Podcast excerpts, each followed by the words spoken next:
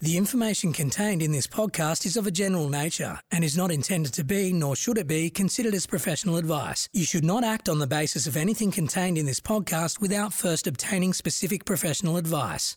So we're up to instalment four of Wish Someone Told Me, where every episode I'm talking to a successful small business owner about the roller coaster ride that is owning and running a small business. My next guest is a kindred spirit. He runs a very successful chiropractic clinic in Perth. Jonathon Langer is, he well, he's been at it for a while now and he knows a thing or two about staffing, business management, the dreaded tax time, and also spine alignment, of course. He also has no trouble delegating tasks, something that can be hard to crack. Get it? Crack? We'll chat about being a great boss after this. You're listening to Wish Someone Told Me with Nat Locke. Running a small business can be a lot of hard work. So, Bankwest has pulled together some tools to help you succeed.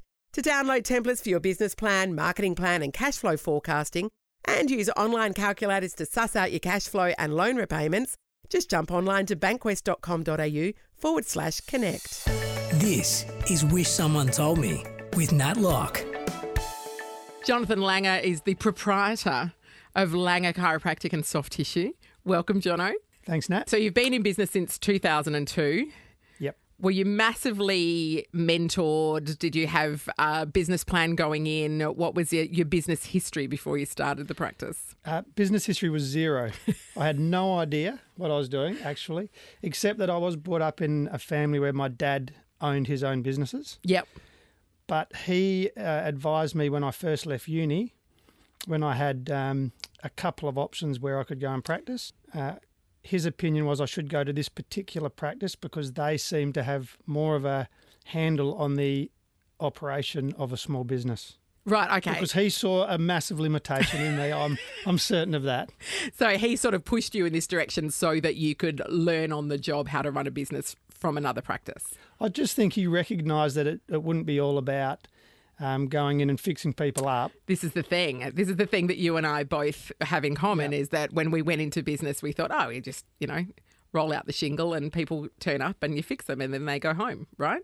Absolutely. a bit more to it. Absolutely. A lot more to it. And I think even still, anyone coming out of uni does have that impression a little bit. Uh, they obviously get the opportunity to observe practices who have been around for a while. Yeah. And it seems like it just all rolls quite easily Yeah. once you've been doing it for a while. But clearly, it doesn't happen that way. So, so you went and absorbed how to run a business from this other practice that you worked in, Mm-hmm. and then you decided you wanted to go it alone and do your own thing. Correct. Yep. So, what was what was the process for you? What was the hardest part of that process? Actually, at the time, the hardest part was finding an appropriate building. Yeah, it's harder Um, than you think. That, all that little detail stuff, isn't it? It was, and in fact, the first building I looked at, which was about uh, maybe four months prior to leaving my practice, um, which I very, I immediately dissed as being inappropriate for what we needed, ended up being the practice I've been in for sixteen so, years. and you're still there, aren't I'm you? still yeah, there. Yep. yeah. And it's actually a perfect building. so, why did you think it wasn't the perfect one at the time? Oh, too small, too Yep. big, too everything. I just, I, perhaps I was looking for excuses why not to Sure. jump in.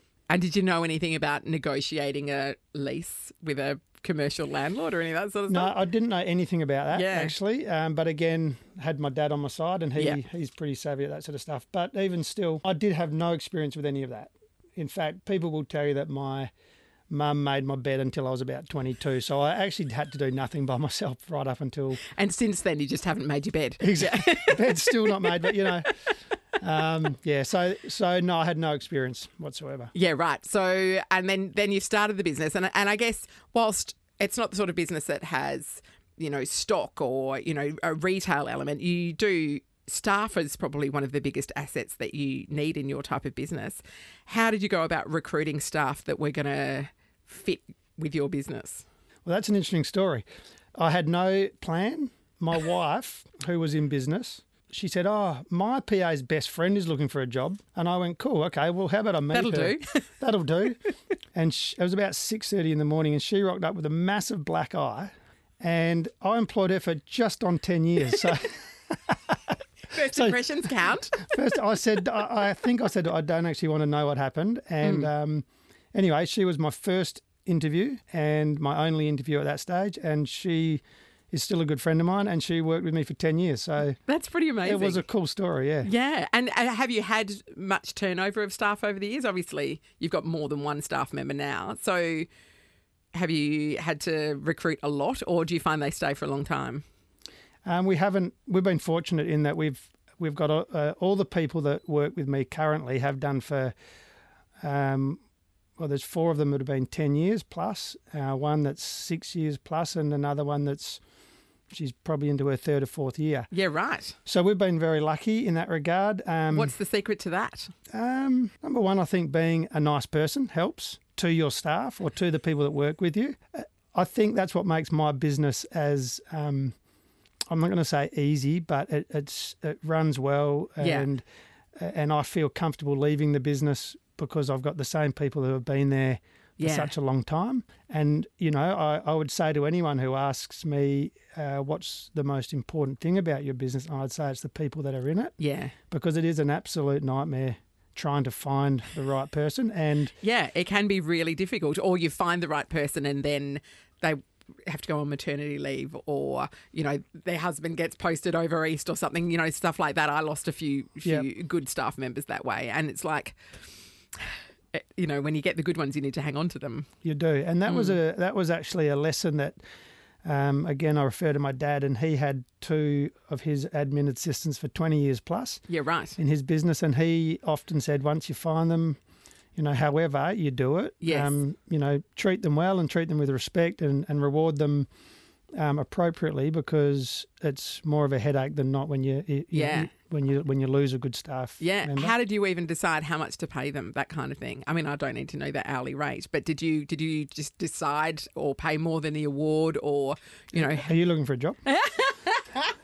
um, no but all of our producers are because they don't want to work with us anymore we, we, I definitely had a look at the award rates, Mm. and I've always um, believed that paying above the award rate Mm. is of good value. it's a good start isn't it and I think um, I think that was a that is a good start. But also, I would say that the monetary rewards lose their significance reasonably quickly. So you can give a raise, for example, Yes. and it's all there's a lot of excitement around that. But if there's not other supportive and um, positives about being in, in your Yeah. business, It's not the only thing, is it? It's not the only thing. Yeah, yeah. Um, you strike me as a sort of guy who would be a bit of a um, dictator at work. You know, just sort of yelling at the staff all the time. pretty much you got me spot on.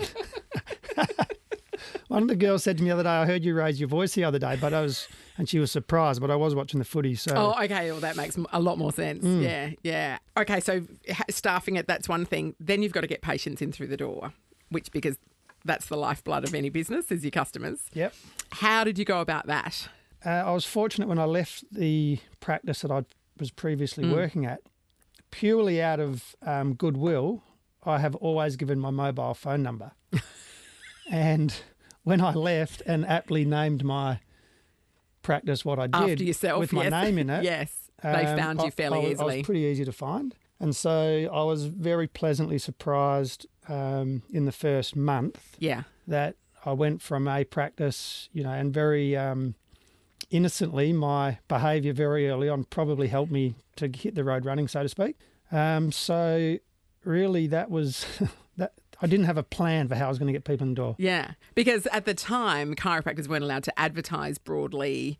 You know, there were a lot of restrictions on that sort of thing. So, you know, did you do uh, uh, contacting sporting clubs and things like that, getting involved that way, or, you know, get your name out there any other way? I've never really done any advertising. um, what I did for a little while, um, and it was simply accidental. I got asked to do a, a couple of speak, you know, public Yeah, right. speaking Yeah.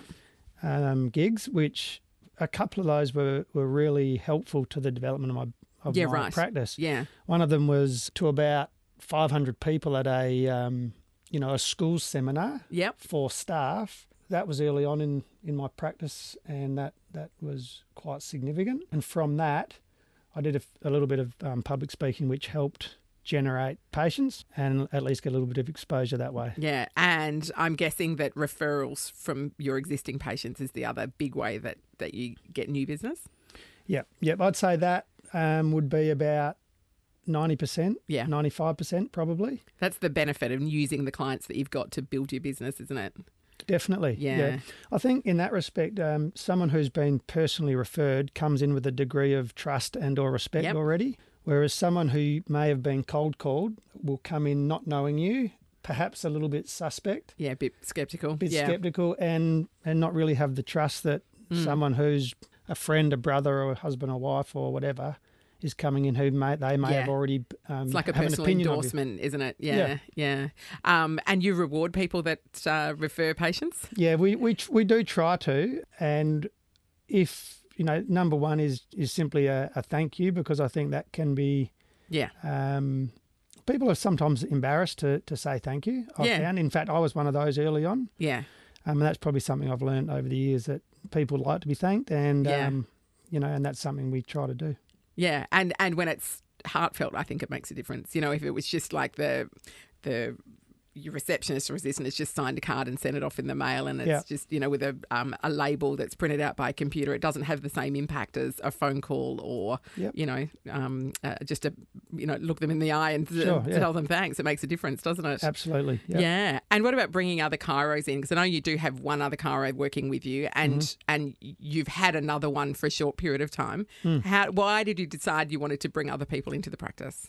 Uh, that was probably so I could take my holidays. Yeah, I okay. reckon. Um, it, it it was it was something that I always wanted to do was to work with with somebody with other people, but it's also something that I I uh, mm, searched for a long time to try and find the right people Yeah. because as much as having good people is so important, having the wrong people can obviously be disruptive to Yeah. any culture and yeah. Exactly. in yeah. any um, in any industry, I guess. So um, it took a long time. Um, John, who works with us now, and he's been, you know, he's been in my practice for over ten years as well. So look, I was wanting Once to have in, holidays. they can't get out, can they? no, I lock them into long-term contracts. Personal investigators find out any dirt, and we uh, hold them over a barrel, anywhere. basically. Yeah. Exactly. Yeah. And and then you did get another associate practitioner a couple of years ago, Yep. but not for long. So tell me about that process. Um, well, yeah. Look, again, we we needed another chiropractor Mm. as a, you know to look after the um, volume, I guess. Yeah. And again, we took a while finding or looking to find somebody, and sh- and she was probably with us for about uh, maybe twelve months. Yeah. Um, but as you know, in our industry, you know, my, my take on it is that philosophically we've all got Yeah. our own take on things, Yeah. and and I just think we probably weren't as well Aligned, aligned, as yeah. what we perhaps as what I perhaps may As have thought we would be. we talk about alignment a lot. yeah. when when it's misaligned, it's just not going to work. That's right. So it, it, it's not that it didn't work. It actually Yeah. worked. I, it worked quite well, and Yeah. um, there wasn't anything, you know, except that we were perhaps travelling on slightly different Yeah. paths, and, and it was a good thing to recognise that early. Yeah, yeah. What do you like about being your own boss? Um, Anything? yeah, no, look, I'm just trying to. Narrow it down. I'm trying to narrow it down. Like, there's so many, there's so much upside. Um, you know, whether that's choosing your hours, whether it's, um, I guess, choosing over time the culture of your Yeah. business. You know, Yeah. it comes down to how we operate the business and and how I want to operate the business. I guess. Um, of course, holidays, etc. It's always um, good to have that the the ability to to work the hours that fit into both Mm.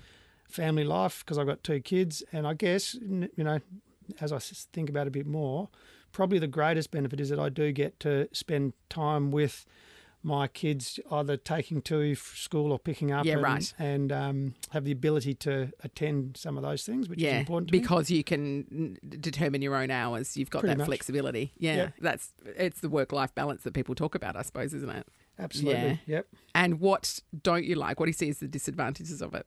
Well, you touched on work-life balance, and I'd say that early in my career, Yeah. I um, I was a part of two practices, and I didn't realise it at the time, but I would say that my work-life balance definitely Was out of whack. became Mm. out unbalanced. That was a really good lesson for me when I was about Yeah. thirty, Yeah, um, and I changed things pretty much from that time when I realised that that I was, you know, that my balance was out of whack. And I mean, that's been a massive learning curve. It could have been a, a massive heart attack or something more sinister yeah, sure, than just sure, being exactly. um, burnt out, you know. So, Yeah. Um, so that was something I didn't like about being my own boss because I, I, I would, you know, openly say I burnt out reasonably young, but learnt a lot from that. So no one can accuse me of burning out now. I wouldn't have thought, especially not my family. All the people that work with They're me. sick of the sight of you. Um, and what about all the, um, I, I don't want to say boring, but the mundane tasks of running a business, you know, the meeting with accountants and tax time and all those sorts of things. How do you, how do you go with that stuff? I hate all that stuff, to be honest. I, I'm, a, I'm a good delegator. Yeah, right. I am. So I've got a great um, clinic manager. I've got a Yep. great bookkeeper. I've got a great accountant. I've got a great IT manager. I've recognised pretty early that I'm not good at much in business, so I delegate well. Well, there's a skill in that too, isn't there? Isn't there? If you can't do it yourself, delegate. Yeah. Because it does take the pressure off, I guess. Where at the very beginning, did you try and do it all yourself? I did do it all Yeah. myself. Yeah. Um, and then there'd be a lot of troubleshooting about what I had uh, Done wrong. done wrong, mostly to do with numbers. Sure. Um, you know, I did all of the reconciliation of accounts and all that stuff, as you do when you first Yeah. start out. Yeah. I mean, I don't think there's any other way to do it, but I did work out early on that that wasn't my strength. And, you know, It's time you could have been spending seeing patients. I, or, yeah, or playing golf. Or, Or, but yeah, yeah, doing almost doing almost anything else.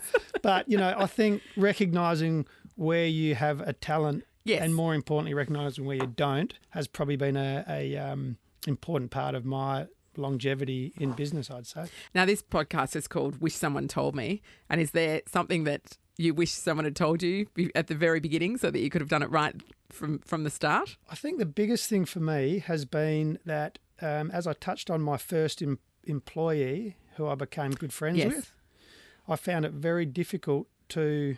We became friends very quickly. Yes. And then I found it very quickly, uh, very difficult to um, pull her up or criticise her work because we were we became friends. I know exactly what you mean. And and I wish someone had said to me, which I say to people now, and that is set a predetermined time every week to sit down and talk to your staff and say, this is where you're doing well, this is where Yep. I'd like to see some improvement, because then it's not so confrontational. yeah, that's right. If there's a set meeting time, that makes a lot of sense, doesn't it? So Yeah. that, that that's what that session's for, and then you can go and have a drink afterwards. That's right. Well, Yeah. spot on. But at least then you know that if, if I've got something I've got to bring up, Yes. in the past, early early in my career, I would have either sat on it and done nothing and Yep. let it stew, Let it fester. let yeah. it fester, or I would just ignore it. And obviously, Yes. if you ignore it, it becomes the norm, and then it can keep becoming a bigger problem. Yeah. All right. Thanks for coming in, Jono. No problem. Great insight into your business. Now get back to work. Beautiful. Thanks for having me. Don't forget, Bankwest has a bunch of tools and calculators online to help your business succeed. Head to bankwest.com.au forward slash connect to check them out. Next time on Wish Someone Told Me. In our final episode, we've got running a small business all wrapped up with a little bow for you. I found a place that can help with everything from tax time to staffing to social media marketing and business plans. Definitely worth a listen.